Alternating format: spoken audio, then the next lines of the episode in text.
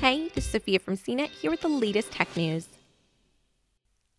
Apple's Worldwide Developer Conference, one of its biggest events of the year, is shifting online and will be held on June 22nd, amid concerns about the novel coronavirus and social distancing measures that continue to be extended throughout Silicon Valley.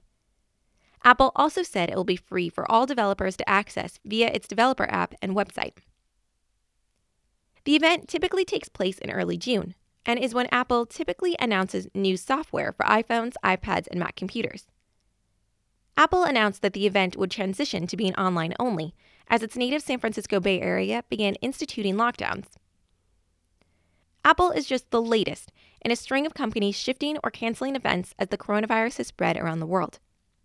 The deadly virus, for which there is no cure or approved vaccine, has killed more than 250,000 people worldwide and infected more than 3.6 million.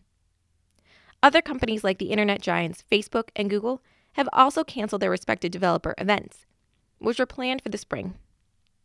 Large organizations too have scuttled their plans, including the annual South by Southwest Music and Tech Festival in Texas and the E3 Electronic Entertainment Expo in Los Angeles. Even Disneyland shut down.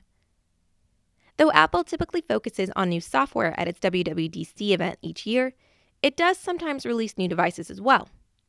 Last year, the company unveiled its new $6,000 Mac Pro desktop and $5,000 Apple Pro Display XDR, aimed at professional artists, editors, and coders. Apple typically sponsors over 300 students from around the world to come to California for WWDC, based on a coding contest. This year, it's doing a Swift Student Challenge instead, and the winning students will get WWDC swag.